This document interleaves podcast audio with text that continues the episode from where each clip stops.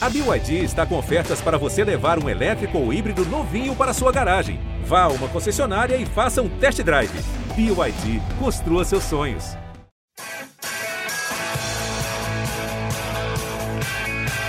Rolou para Cafu, para Raí, pro gol. E que gol! Partiu o Rogério, pé direito na bola, passou pela barreira.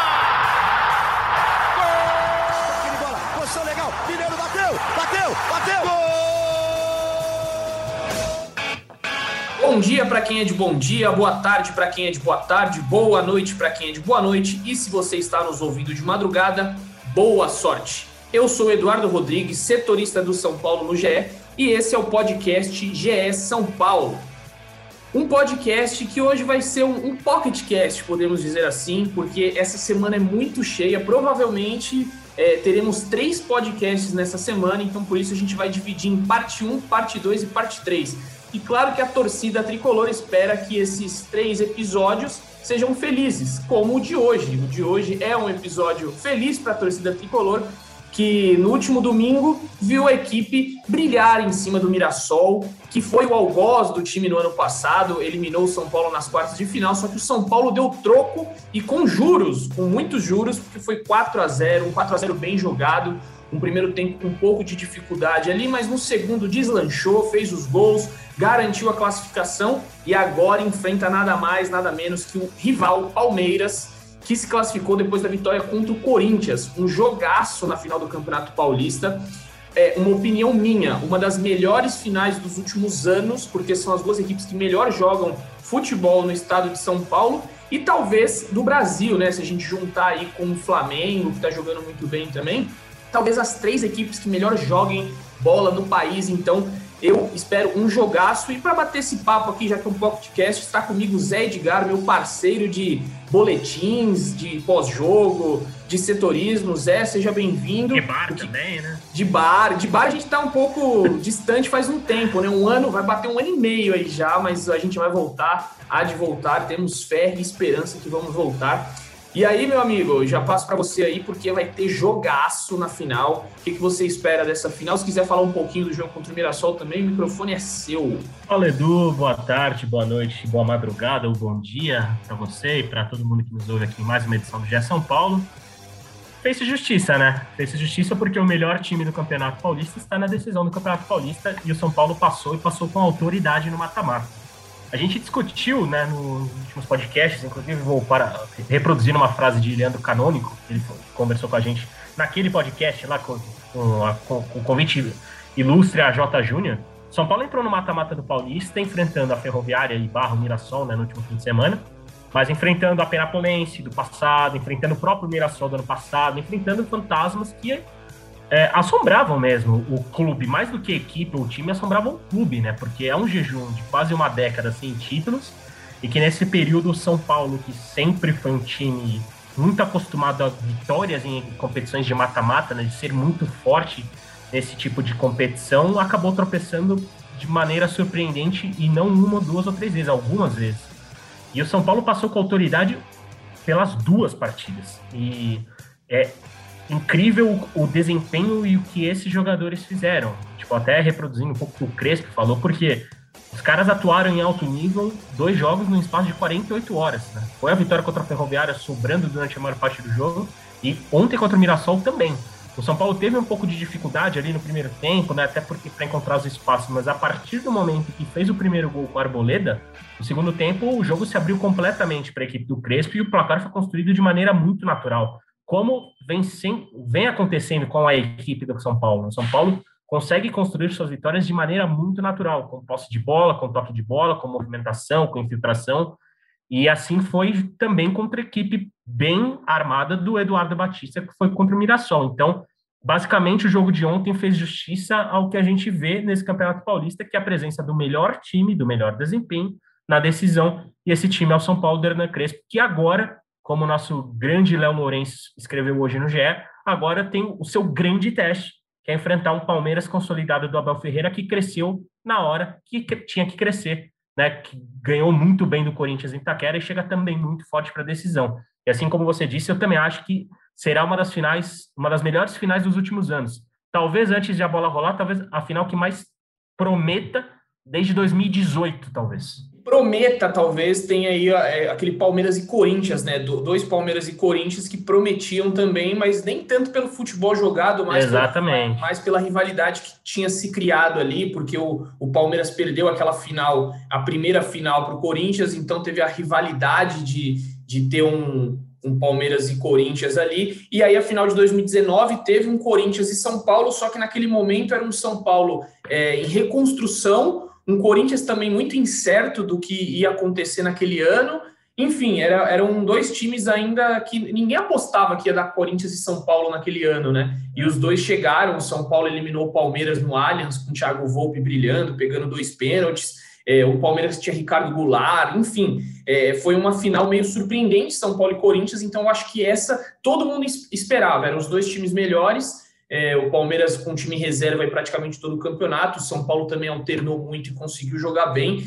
Então eu acho que a gente vai ter um, um, belo jogo, principalmente pelo fato dos dois times jogarem muito parecidos. Não sei se você concorda comigo, só que eles colocam ali tanto o Abel quanto o Crespo, né? Colocam três zagueiros, utilizam muitos alas, inclusive o primeiro gol do, do Palmeiras ontem foi feito pelo Vitor Luiz. É, no São Paulo, Reinaldo chega muito bem, o Igor Vinícius tem se destacado muito, e são times que pressionam os seus adversários no campo defensivo, né? Os dois sufocam muito, o São Paulo a todo momento tenta recuperar a bola, assim como o Palmeiras, teve um, um jogo aí com o Palmeiras, se eu não me engano, contra Defensa e Justiça, que ganhou dessa maneira lá na Argentina, com o Patrick de Paula é, pressionando, o São Paulo usa muito isso também, às vezes coloca é, o Gabriel Sara, o Benítez ontem, cara, o Benítez ontem correndo de um lado para o outro para dar o primeiro combate, o Pablo, enfim, são dois times muito espelhados, então por esse fator eu acho que é, vai ser um, um jogo bom aí para ser observado. Mas antes, já que a gente está fazendo esse podcast na segunda, tem Libertadores, ainda não acabou, é, o São Paulo já entra na, na, em campo na terça-feira para enfrentar o Racing aqui, na, aqui em Morumbi, e aí fica nessa expectativa de como o São Paulo vem. Então, atualize as informações aí, Zé, como o São Paulo deve ir para o jogo, é, quais são as expectativas da comissão técnica, diretoria, se você tiver algum bastidor aí, fique à vontade. É, a gente sabe há algumas semanas que, é, embora talvez dentro de São Paulo não use a palavra prioridade, né?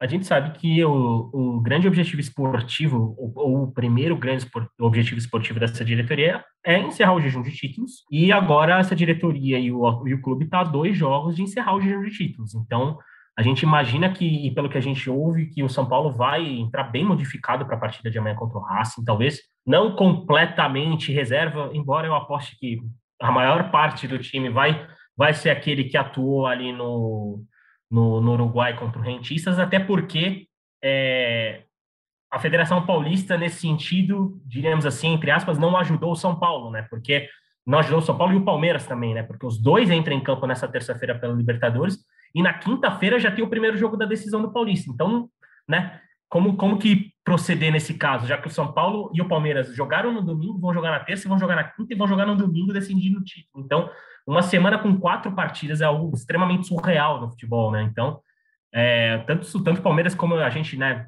ouve e imagina São Paulo vai ser bem modificado para a partida de amanhã.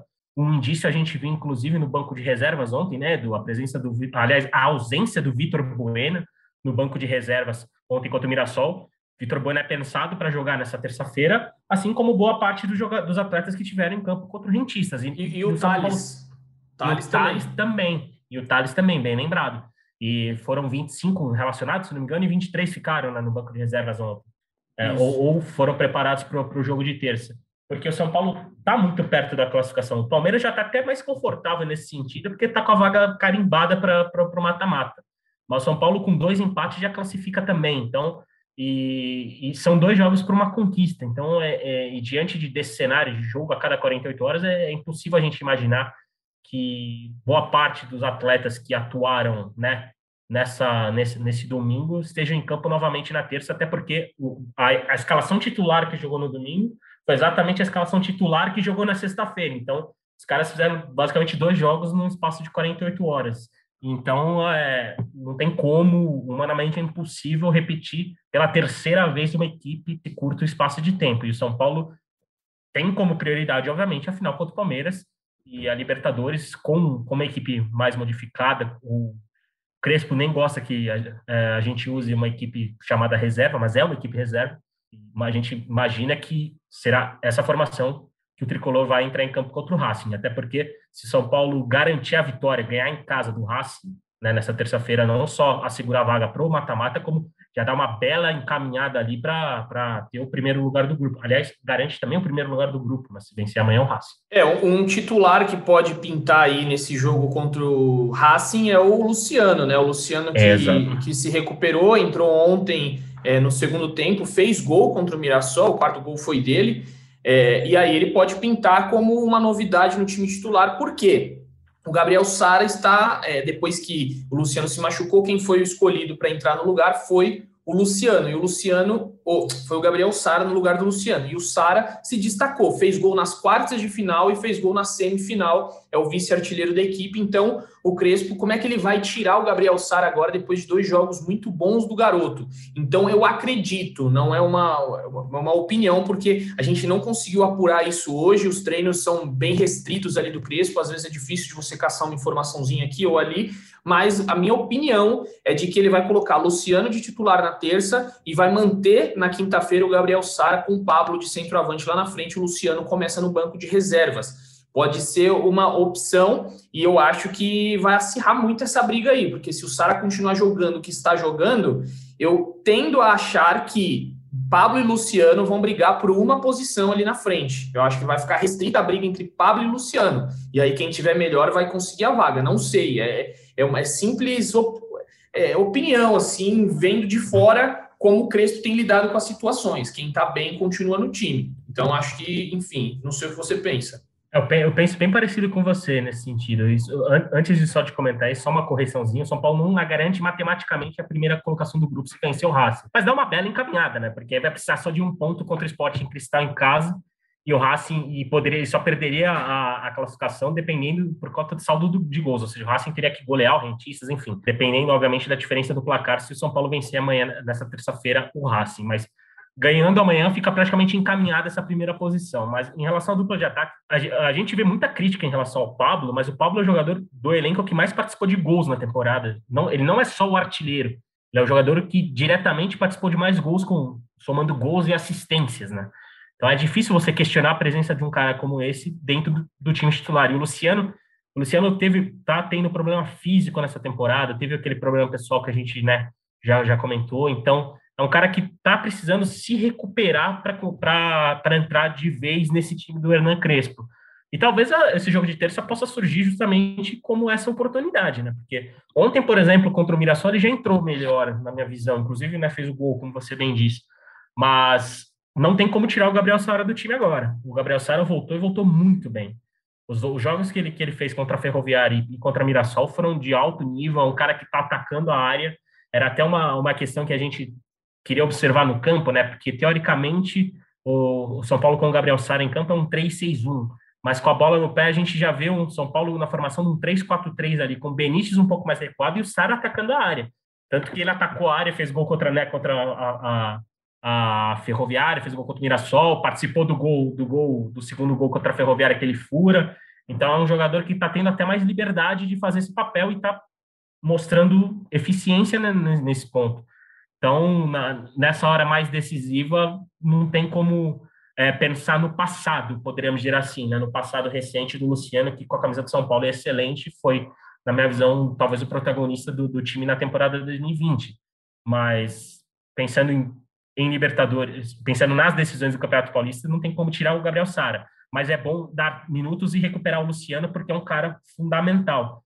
Esse jogo da Libertadores também pode surgir, pode ter importância nesse sentido, porque o camisa 11 é muito importante para o time, é um dos protagonistas, como eu defendo, é ele e o Daniel Alves, para mim, são os grandes protagonistas desse time.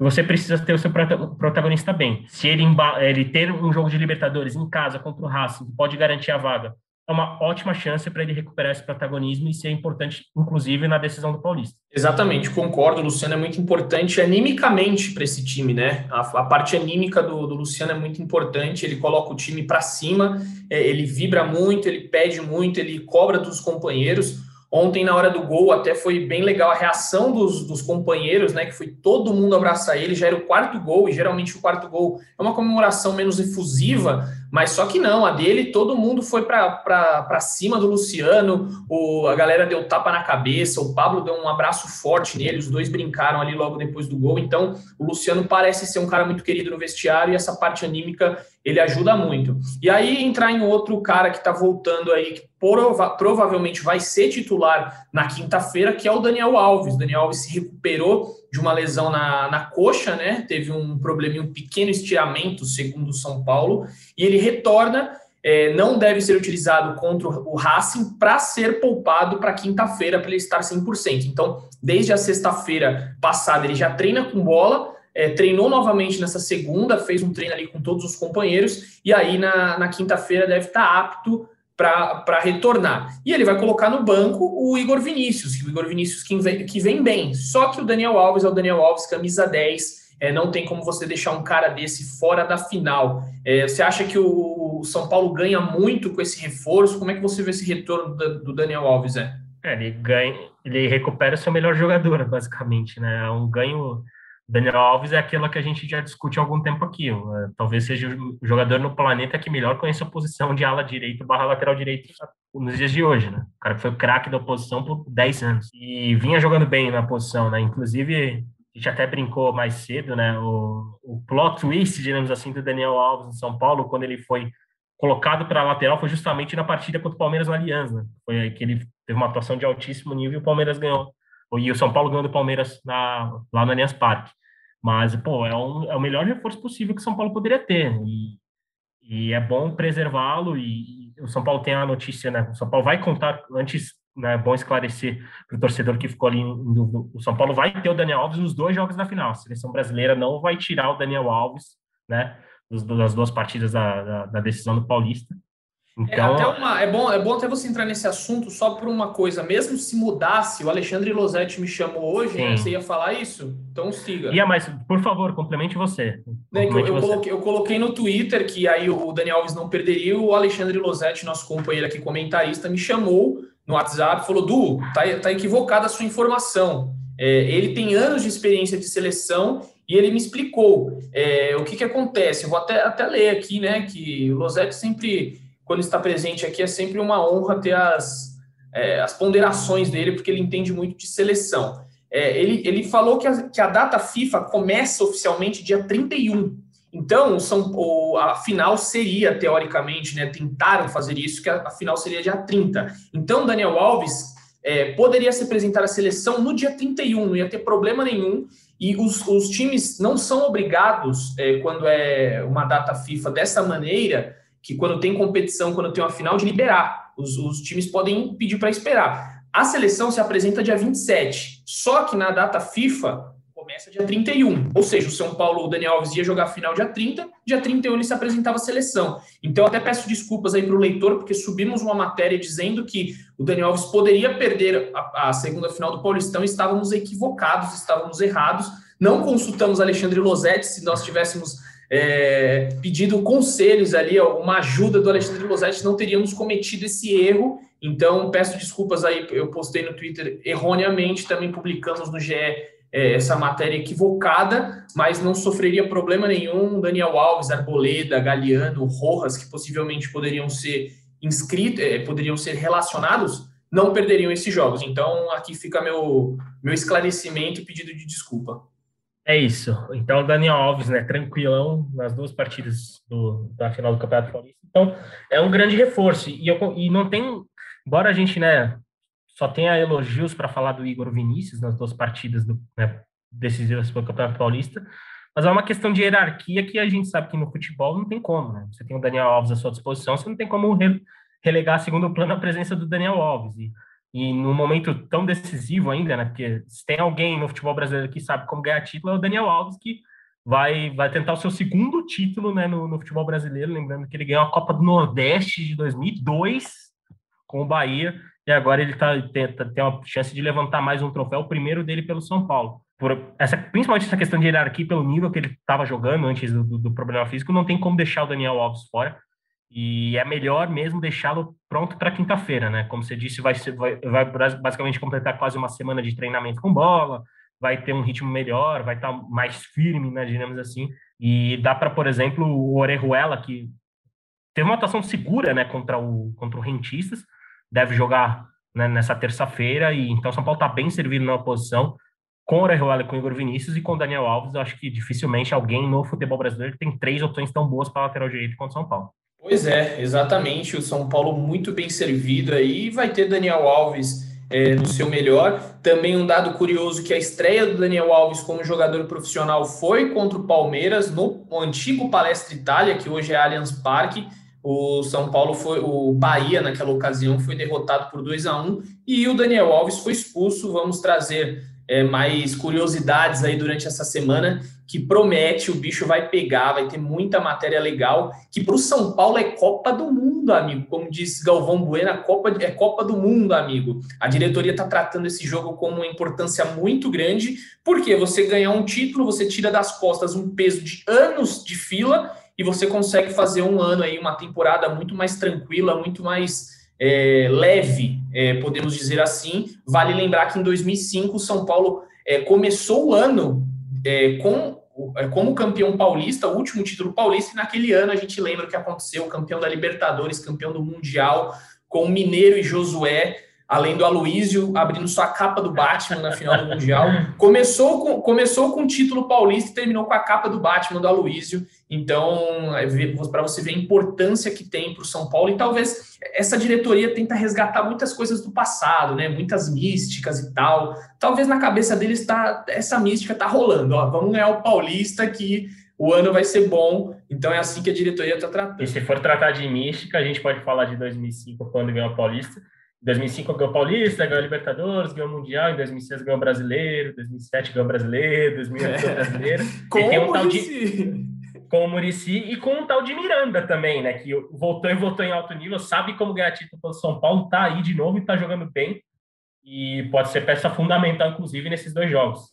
Exatamente. Se tem os torcedores são paulinos que estão nos ouvindo aí e, e gostar de é, su superstição, esse São Paulo tá cheio de superstição que tá, tá, tá bom. Aliás, vamos, vamos, já vamos fazer um convite para o torcedor. Quando a gente postar no Twitter o, o episódio de hoje do, do GE São Paulo, queremos saber de vocês, torcedores, qual, quais as superstições que vocês vão fazer de hoje até domingo, segundo dia da final. Quero, quero só ver o que vai sair dessa caixa, e no próximo podcast a gente vai citar as melhores. O que, que você acha, esse desafio para o torcedor? Eu acho uma boa, vamos nessa. Você vai propor essa daí, mande bala. Vou, é. ansioso. É isso, queremos ouvir suas histórias, torcedores. O que, que você vai deixar de comer? Qual que vai ser sua promessa São Paulo sair do jejum? As melhores a gente vai trazer nos próximos podcasts, como o Edu já comentou, vai ter muita coisa essa semana aí. E as piores e de baixo calão serão ignoradas, bloqueadas e denunciadas. É, se, claro aí, né? se, tiver qualquer tipo de preconceito, qualquer tipo de, de, de, Se passar ali do tom, esquece, a gente vai ignorar. Acabou. Ignora e denuncia, né? Então já fique informado. É isso. E, e outra, né? Eu acho que tem, tem muita gente aí, inclusive, que nos ouvem, que provavelmente não viu o São Paulo campeão paulista né, em 2005. Tem jovens aí, são garotos, claro, mas a gente tem um público também é, mais jovem que não viu. E quem viu São Paulo, o último Palmeiras e São Paulo, aí já é um pouquinho mais de gente, né? Quem não viu Palmeiras em São Paulo, que a última final foi em 1992 então deve ter muita gente que está nos ouvindo aqui, é, um pouco mais velhos já, né? Não são tão jovens as pessoas, infelizmente. Eu não vi, por exemplo, eu não vi essa final, eu sou de 94. Então, é, pera, pera, pera, você é de quando, Edu? 94, exatamente. Senhor amado. Então, eu não vi, você que está ouvindo aí achando que eu era um velho, um senhor de idade, não sou. Sou de 94, então não vi. É, o São Paulo e Palmeiras de 1992, o time do Tele, né? O Tele que estava naquele time, não vi. Você, é, Zé Edgar, você é de quando? Cara, eu, obviamente, eu, se eu disser que eu vi essa final, vou estar mentindo, porque eu não lembro de ter visto essa final, mas eu sou de 89, cara. Aí, ó. 89. 89, mas você era muito novo, né? Três anos, é... você tava ainda chutando bola na rua, provavelmente, aí não tava é... nem aí pra, Exatamente. pra futebol. Não, tava então, nem aí.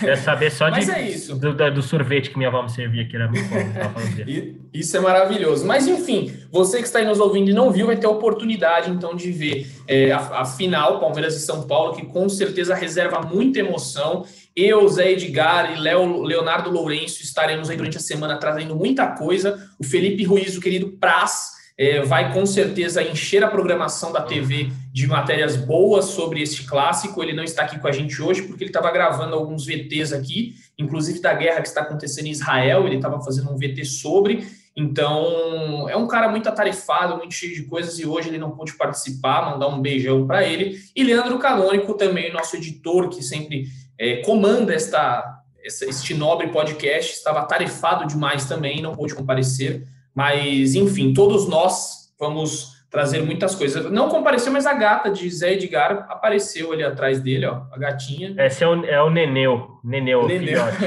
ó, é, o gatinho, meses. então. Não, gatinho. Aí, ó. Muito bom, galera. Zé, ó, as considerações finais, tem alguma coisa a ponderar aí? Fique à vontade.